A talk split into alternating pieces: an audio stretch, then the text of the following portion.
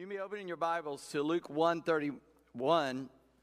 And uh, as Pastor Andy let you know, this is the first Sunday uh, in uh, what we call the Advent uh, season. Advent means that Jesus got here, um, he uh, came. Uh, the nativity is means birth, and that God put on flesh and was born among us. And so I'm going to do a series on the names of Christ. Um, and then must. Christmas. Uh, what are some names associated with that? And so we're going to see that in Isaiah 9 6, but you can, you can hang right here for a second. In Luke 1 and verse 31 is when the angel has appeared to Mary. And in verse 31, the angel says, And behold, you will conceive in your womb and bear a son, and you shall call his name Jesus. And so the angel told Mary what to name her son. And We'll, uh, we'll get to that later in this uh, short series leading up to Christmas. But the main text for today uh, comes out of Isaiah chapter 9 and verse 6. So if you want to keep a finger there in, in Luke, you can, um, even though I'm not going to return to Luke this morning. But Isaiah 9 6 uh, is a prophecy of the coming of the Messiah, of the Christ. And it says this in Isaiah 9 6 For unto us a child is born, to us a son is given, and the government shall be upon his shoulders, and his name shall be called Wonderful Counselor, Mighty God, Everlasting Father, Prince of Peace. So we're going to spend the next few weeks looking at these names of Christmas, these names of uh, who the Christ would be and, and part of what he does. You know, uh, and here's, here's what I want you to take home with you today, just to uh, let you know, and that is this the words we use have meaning. I, I would even change that this morning to say the names we use have meaning. I've always liked names. When I when I uh, am in line at any store, I hope they're wearing their name tag. And uh, I, am okay with phonics, so usually I can guess right if it's an unusual name, or I'll just ask them, "Do you pronounce that this way or this way?" And uh, sometimes they go, "Wow, nobody's ever got that right," or sometimes they say, "Oh, thanks for asking." People like to be called by their name, and and uh, and and I think names are important. I love my name. I don't know if that's what kind of generated it. My my first name is not Stewart, even though I go by Pastor Stewart. It's Randolph, and uh, sometimes that gets Snickers, sometimes it doesn't. All three of my names are Scottish last names. Nobody did that on purpose. It just happened. My dad's name was Randolph. We have a different middle name, and Mama didn't want me and he and I to be getting confused all the time, so she calls me by my middle name, which is her maiden name. Now, that was a lot, wasn't it? But Randolph has a, a really strong meaning. I grew up and I found out that it means shield wolf. Now, you go, what? Well, it's Celtic, and it's a legendary shield that had an image of a wolf on it, and it was considered that no sword or arrow or lance could penetrate or break that shield taking up the shield of faith by which we quench all the fiery darts of the wicked. So my name, Randolph, means shield wolf. Stewart means keeper of the Lord's possessions or keeper of the king's possessions. The Stewart family were the stewards of the king in Scotland until one day they the king never showed up, so they took over. I guess I don't know how that worked. And so our name got changed from a D to a T, and so I'm Stewart, but the same meaning. My wife's name, Janice means God's gracious gift, which she is. And uh, our children's names don't mean as much technically that way, but my mother, my grandmother was born on Parris Island in South Carolina. She married a Marine from Kentucky named John Stewart, moved to Savannah. And when I was a kid, I thought, man, it'd be cool to name a girl Savannah. And that was before movies and books that saw that. And so I never said that to Janice, and she was expecting uh, Savannah, our first daughter, our first child, and went home to see her mom in Brunswick, Georgia, and drove back and came under the sign, Savannah, Georgia, and said, Savannah, Savannah Lee. That'd be a great name. And she walked in the house several months showing already and said, What would you think if this was a girl we named her Savannah Lee? I went, Done, right there. Never even talked about it. And so that had meaning to us. Lee is a middle name. Janice carries, her mom carries, her mom's dad carried, her granddad's dad carried. So it's gone through. And so Savannah Lee is carrying that on. My sister's name was Ruth. So Cameron, it's got a meaning, but it's just we wanted to give her a Celtic name. And then Ruth is my sister's name. My son, Ian Stewart, Ian is the Gaelic for John, which is the masculine from the feminine, Janice, or Janice is the feminine from the masculine, John. My grandfather was John Stewart. My son is Ian, or Jan in Gaelic, Jan Stewart McCarter. So I've always been thrilled with names. You know, the Native Americans here, names meant something. And when a child was born, some tribes they would never give them a name, but some would just name them the first thing they saw, like flying eagle, sitting bull. You get it? And then as they grew, how they acted in life and their personality, they'd give them that name. If you ever read James Fenimore Cooper's uh, series, uh, The Leather Stocking Tales, he wore leather stockings, so the Indians called him that. He was a, a, they called him Deer Slayer because he had never killed any a man and never killed a man in battle. So it was actually a, deri- a derision name on him that he was he could only kill deer. He was a deer slayer. But then they saw him make these spectacular shots and he became Hawkeye to the Native Americans. They would change your name as your personality changed. In the Bible, we see names are very important. Have you noticed that? Call him this because, like Jacob, the, the one who would steal from his brother Isaac. And then God changed his name to Israel. Your name is Peter, Simon, but I'm going to call you Peter, the rock.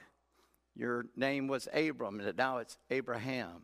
And God has importance in names. And so when we come to this and, and we think about these names that God uses, I think they are they become important because indeed these names have meaning. And so in the first name here we see in Isaiah 9 6, it's wonderful counselor.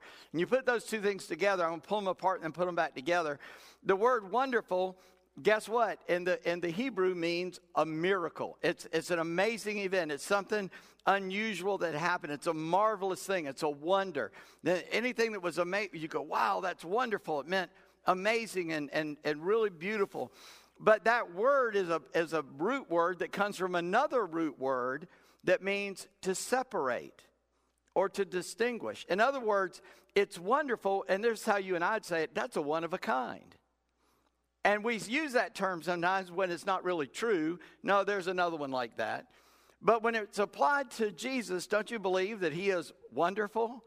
That he's a one of a kind. That's what it says in john 3.16 for god so loved the world that he gave his one of a kind son. That's what that word that we translate begotten in that text in that spot means. That god loved us so much that he gave his one of a kind son that whoever believed in him would not perish but have eternal life. You know there are some people that believe that you can be saved and then lose your salvation and get saved again. So i always just use john 3.16 it's a real easy argument God so loved the world that he gave his one of a kind son that whoever believed in him could have temporary life. No, everlasting life. He doesn't give it and take it back, he gives it and he keeps it. We were singing that in, in that hymn this morning as we sang that by his ability, by his merit, we go to heaven, we approach his throne because Jesus came and visited us. His name has a meaning wonderful. He's a miracle. He's a miracle worker. He's a marvelous thing. He is a wonder. He is separated from all of creation because he created creation. He spoke and it came out. And we see in Colossians says all things were created by him and without him nothing that was created was made. But and then by the power of his word he holds it all together. He is a wonder. He is amazing. And then it goes to the word counselor. And that means to advise or to resolve. You go to a counselor to give you some advice to what? Resolve a problem, right? Now, not every problem is resolved easily, but the counselor is there not only to make you feel good, but to help resolve the issue, resolve the problem. And so there's advice given, but it also means to resolve, and so to give counsel or a counselor. But listen to this it goes on. There are other nuances that word. To determine, to know what's wrong. You ever know something was wrong, but you just didn't know what it was? You know what I'm talking about? Y'all can answer back. Where, you know, you're just like, I just don't feel right, something's not right. And sometimes you're like, I don't know what's wrong with me. I need to talk to somebody. You may call your friend, you may call your parent, you may call uh, a, a, sibling or something and say, Man, I don't know what's wrong with me. I'm just, you know, and then you talk it out, and pretty soon you kind of figure it out or you feel better. Well, a counselor, a good counselor, figures out what's wrong with you and helps you resolve that issue. Uh, not only that, they can devise, they can help figure out a process, they can guide you through it, they can give you a purpose. All of these things describe Jesus, don't they? That he knows our problem, he knows our need, he knows the answer to our need, and he devised that answer, but then he did it for us by going to a cross. Amen? He indeed is a one of a kind, amazing, miracle working counselor, one who knows our issues, and we can take our needs to him. And what does he do? He helps us, he, he fills our life. So when you put them back together, you've got a miracle working, specially appointed advisor and resolver of the conflict between God and man. Sometimes we don't catch this that God is mad at us. You see, we think of man being mad at God. That's like an ant being mad at an elephant for stepping on his ant mound. We're just going, and the elephant doesn't even know we're yelling at him, right? I didn't mean to make that sound. I don't know why it came out like that, but just trying to sound like an ant. I don't know what an ant sounds like. Never heard one talk. but anyway, so, eh, you know, we are a lesser than God doesn't have to listen to us, yet He does. And, and God, though, is angry at man. He's angry at the sin of man that we would dare rebel against a holy God who made a universe for our enjoyment, who placed us in a garden where we, all we had to do is keep the garden, but no weeds are growing. Temperature, climate is always perfect. Things just grew because the earth was like a hothouse. All he had to do was hang out, make sure it didn't get out of control, pick the fruit, eat it, and enjoy it. And what did he do? He went did the one thing he wasn't supposed to do. He had one job: don't eat of that tree, and he did. And man, in his arrogance, rebels against a gracious, loving God like that, and God turns his back because he's too pure to look upon sin. But even in the garden in Genesis 3:15, God gave the hint that he would solve the problem. He said to the devil, "I'm going to put enmity between your seed and her seed."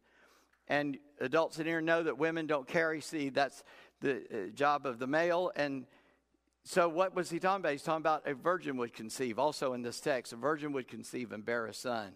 And this would be his name. And so, this miracle worker and specially appointed advisor and resolver of the conflict between God and man. And Jesus stood between us. I'll show you a verse that says that in just a second. And then that the Christ would be the one that stood between God and man. When we say Jesus Christ, Christ is not his name, it's his title. Christ is the one who is between God and man and satisfied God's righteous requirement to make us a new creation.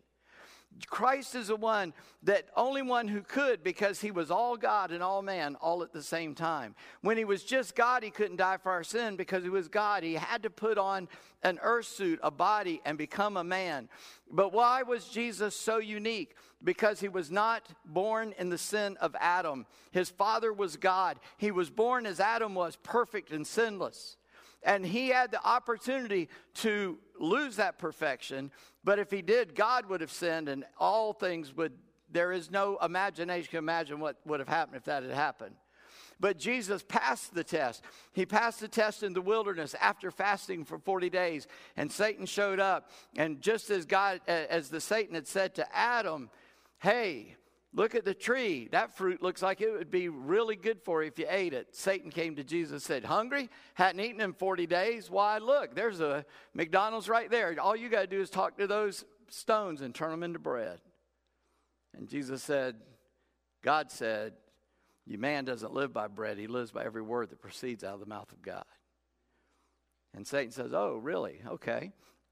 Well, how about this? Why don't you uh, come with me and look? Here are all the nations of the world, and all you got to do is worship me, and I'll give them to you.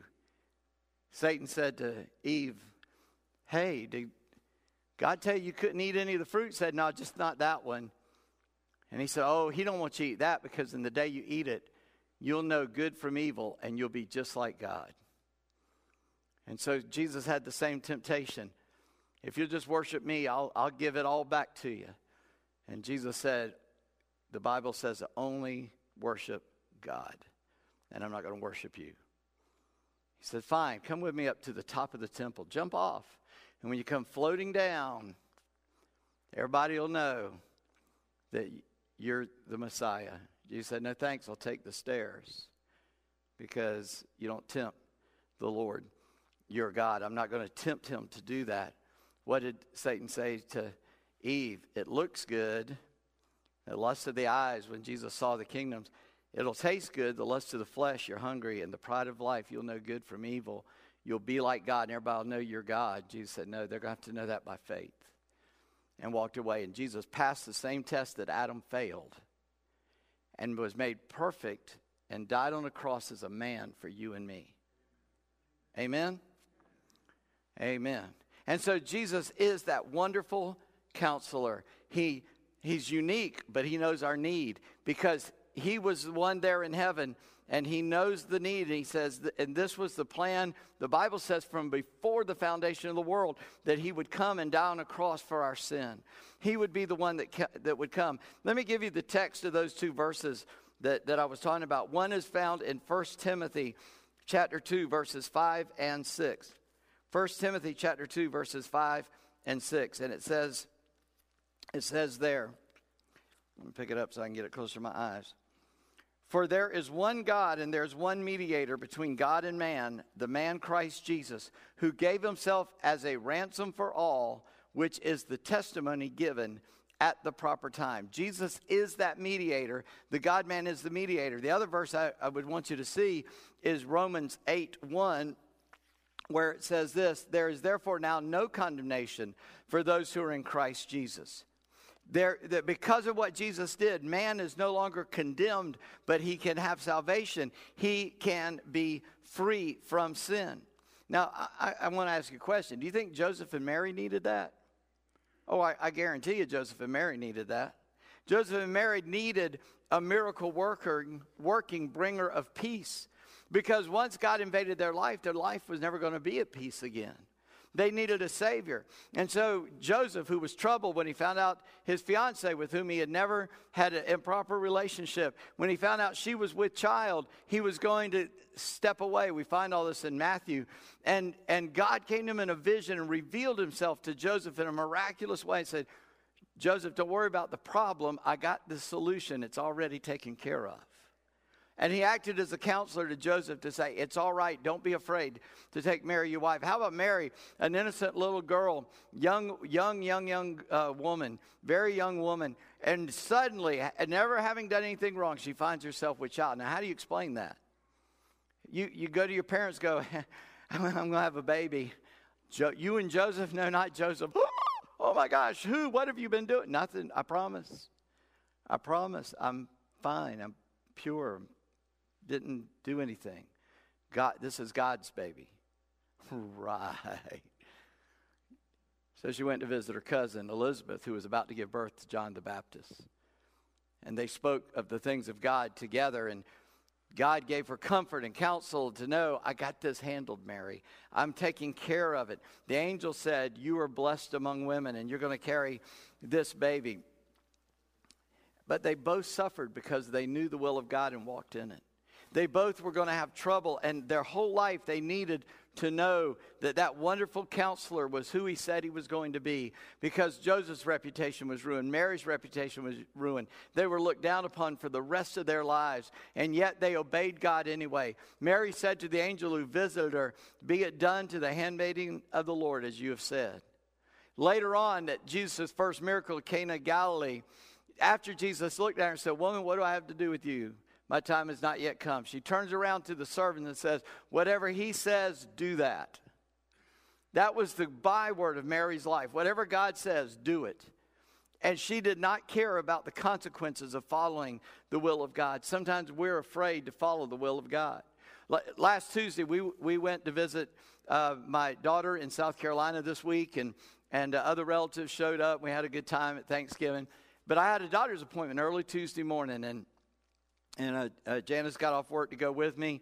Um, some tests had shown some funny stuff, so she wanted to be there, hear what they said about it. I'm okay. Uh, so far, verdict still that I'm not going to die anytime soon by diabetes, so that's good. And uh, but anyway, uh, I'm checking back out, and I had just thrown on a jacket, and I forgot I had a pin on that jacket. It has two question marks on it. If you've ever, if you're associ- if you've ever heard of evangelism explosion or EE, uh, that's the kind of the thing about it. It's got two questions. And so I, I just, I had thrown it on that jacket one day. I, would even forgot it was on the jacket. And I was checking back out, and the lady behind the desk looked at me and said, What's that question mark for? Oh, oh, okay. Uh, I forgot I was wearing it, and I had to really quickly in my mind, and I, I said what I usually say. Thankfully, my brain went into gear. And I said, I will tell you. I said, actually, it's two question marks. Held it where she could see it. I said, and I'll tell you what they stand for if you promise to answer. She said, okay, I'll answer them. I said, all right, here's the first question Have you come to a place in your spiritual life where you know for certain if you were to die, you'd go to heaven? She said, I sure have. I said, okay, well, here's the second question. If you were to die, God forbid, I don't want you to die right now, but if you were to die and you stood before a holy God and he looked at you and said, Why would you let me into, why would I let you into my heaven? What would you say? What's your answer?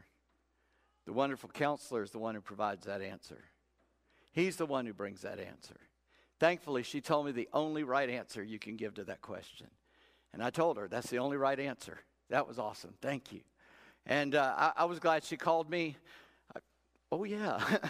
Got to witness there for, for a second. But she was saved. I was so glad to know that, that she knew the Lord. But because Jesus came, he, he came and he's done something extra for us. If you've got your Bible in your hand, look at John chapter 14 real quickly with me. Remember, this is wonderful counselor, all right? And so Jesus could be called our counselor, and I don't think it's a stretch to say a good counselor can be a comfort, would you? I, I hope not. I, I don't want to twist this too much, but look at John 14 and verse 16. I'll start in 15. If you love me, you'll keep my commandments, and I will ask the Father, and he will give you another. Now, my version says helper. King James says comforter. Guess what the word means? The word is one who is draws alongside us and he stays with us. That wonderful counselor is the very presence of God with us. We know him as the Holy Spirit, but he is the one who is with us, who is also a wonderful counselor because he is God with us. And it, that's in verse 16. But if you uh, look down uh, to verse 26 in the same chapter, John 14, 16, I'll send you another comforter or helper to be with you forever. In verse 26, but the comforter, the Holy Spirit, whom the Father will send in my name, he will teach you all things and bring to your remembrance all that I've said to you. Did you notice what he says? Look at that verse again just for a minute.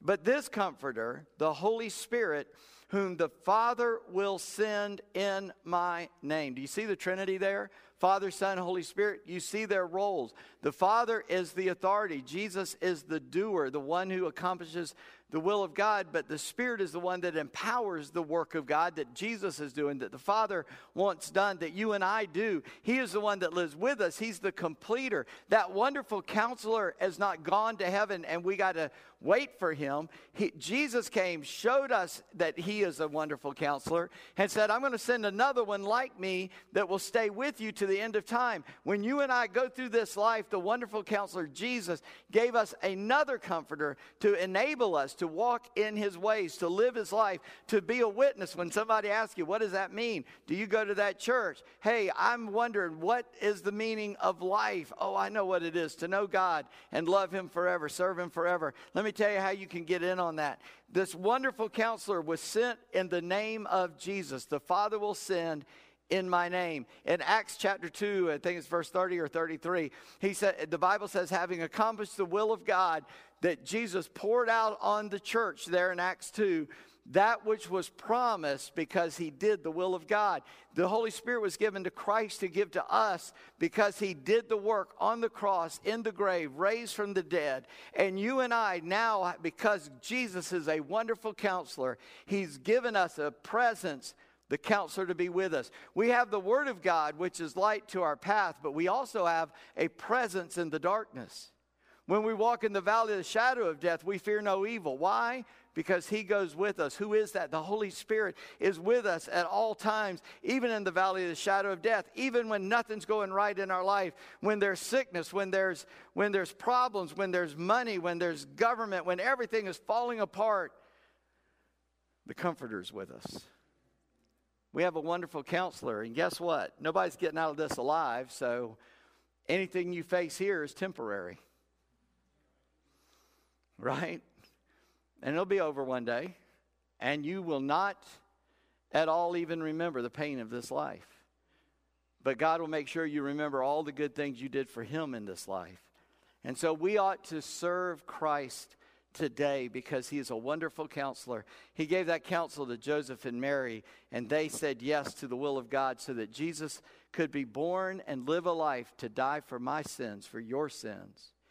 And in dying for us and rising from the dead, He's able to give us the Holy Spirit so that we can walk through this life with His presence with us to help us understand His words. He said He'll remind you of what I taught, He'll explain it to you, He'll help you to know what way to walk, and then you can walk in His word and His ways because He's a wonderful counselor. Well, what can you do about that this week? Well, here's some, suggest- some suggestions. As we enter this season of celebrating the birth of Christ, how will you guard the world's view? The, the world's view from stealing away your worship. I didn't write that in a way I can understand it. How will you guard yourself? Because the world wants to take away what Christmas means that the wonderful counselor has come. How will you guard your heart, your mind, your family? Not to say you can't enjoy some of the other man made trappings of the season, that, not that. But how do you keep the main thing the main thing? That the counselor has come, the wonderful counselor has shown up. Secondly, and I ask a question for you, only you can answer that. Since only Christ can resolve our deepest needs, what is it in your life you need to trust Him with? He's the one who knows what your need is. He knows the solution. He knows the path through. He's a unique counselor because He made you. He lives with you. He knows every detail of your life. He knows stuff your wife doesn't know. He knows stuff your husband doesn't know. He knows stuff your parents don't know. He knows stuff your best friend doesn't know. And guess what? He knows stuff you don't know. Because our heart is deceitful, desperately wicked, and deceitful above all things. Who can know it? You don't even know your own heart, but He knows it. And He has a solution. So, what is it that you know of that you need to trust Him with? And the more you trust Him, the more you give to Him, the more you walk with Him, the freer you become, and the more He's able to even show you more things so that you can be even freer and be filled with the Spirit.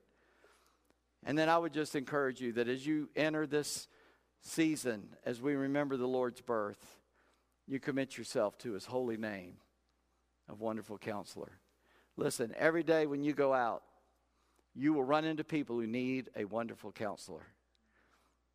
And here's a secret that you may not know everybody sitting in this room needs a wonderful counselor. Everybody hears this uh, on, online needs a wonderful counselor. There's none of us who do not daily need his counsel. From the time we are conscious in the morning to the time we go to sleep at night, we need to be consciously aware that he is with us to guide us, to help us, to teach us, to lead us. And so I pray that you'll commit yourself to Jesus, especially in the name of a wonderful counselor for you, that you'll open your life to him, that you can too can be saved. Father, I just thank you in Jesus' name for the wonderful counselor who came at Bethlehem, who lived that perfect life, died that vicarious death for us and then rose again on the third day, according to Romans 1, to show that he is the Son of God.